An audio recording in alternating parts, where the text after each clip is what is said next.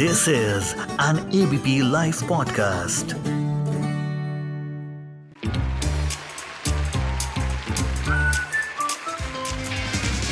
Ladies and gentleman, the unknown movie review. Hello guys, कैसे हैं आप सब? जी हाँ, मार्च की शुरुआत हो चुकी है, यानी कि एक साल लगभग अंत होने को आया है। लेकिन चलो, इस बहाने मुझे ये मौका मिला कि मैं आप तक कुछ नई दिलचस्प अननोन फिल्म्स लेके आ पाया। जो द अननोन मूवी रिव्यू पहली बार सुन रहे हैं उन लिसनर्स का मैं तहे दिल से स्वागत करता हूँ और बताना चाहता हूँ कि इस शो में मैं बात करता हूँ उन फिल्म्स की, कुछ अननोन फिल्म्स की, या कुछ फिल्म्स ऐसी जिनके बारे में काफ़ी समय से बात ही नहीं हुई। तो यह बात ऐसी है कि कई फिल्म मेकर्स, राइटर्स, सिनेमाटोग्राफर्स सब बैठे हैं इसी होप में कि उनका क्राफ्ट यानी उनकी फिल्म्स जब बड़े पर्दे पर उतरें तो कह ढाएं, खूब पैसे कमाएं और हिट कहलाएं। लेकिन आज एक ऐसी फिल्म और एक ऐसे इंसान की बात करूंगा जो ये दोनों नहीं चाहते थे। फिल्म का नाम है चलती का नाम गाड़ी।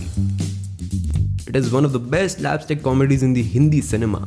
यही नहीं, it is known to be the first out comedy film to be a hit in the industry. और इस पूरी फिल्म में एक परफेक्ट मेडले था ड्रामा और कॉमेडी का।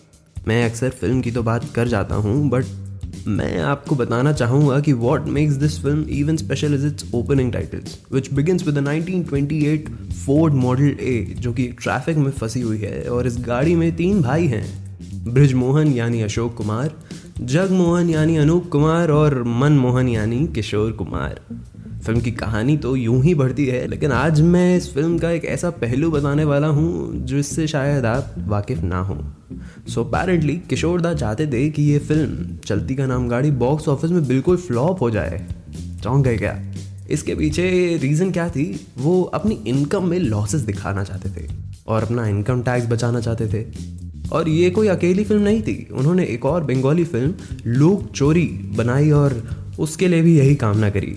मगर भैया, जिसने प्रसाद की आजी ना रखी हो और इसे पूरा लड्डू मिल जाए तो बात तो अलग होनी ही है। मतलब यहाँ लोग परेशान हैं क्रेडिट्स और काम के लिए, फिल्म के लिए, और किशोर दा की कहानी कुछ अलग ही थी। यही नहीं, इन्होंने इस फिल्म के राइट्स अपने सेक्रेटरी अनूप शर्मा को दे दिए थे, जिन्होंने ये कॉपी राइट्स लंबे अरसे तक रिटेन किए।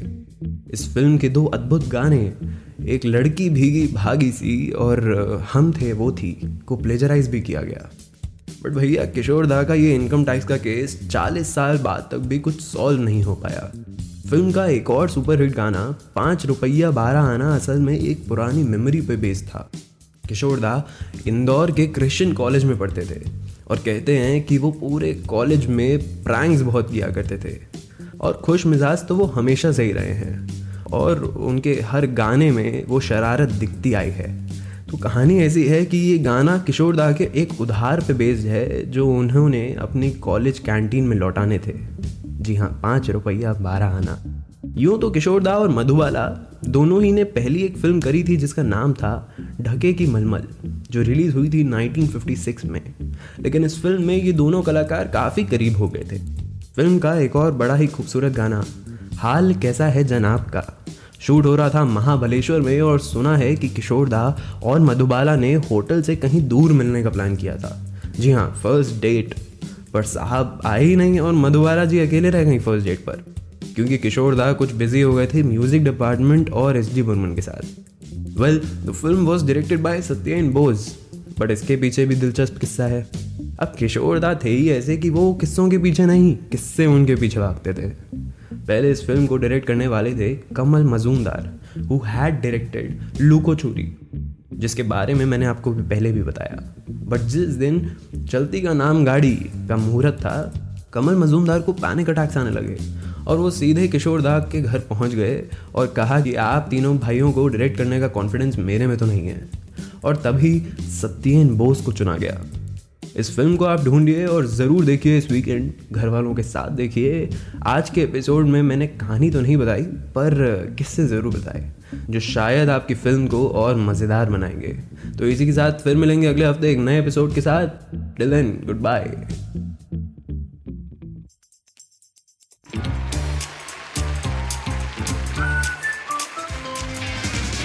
Ladies and gentleman, The Unknown Movie Review.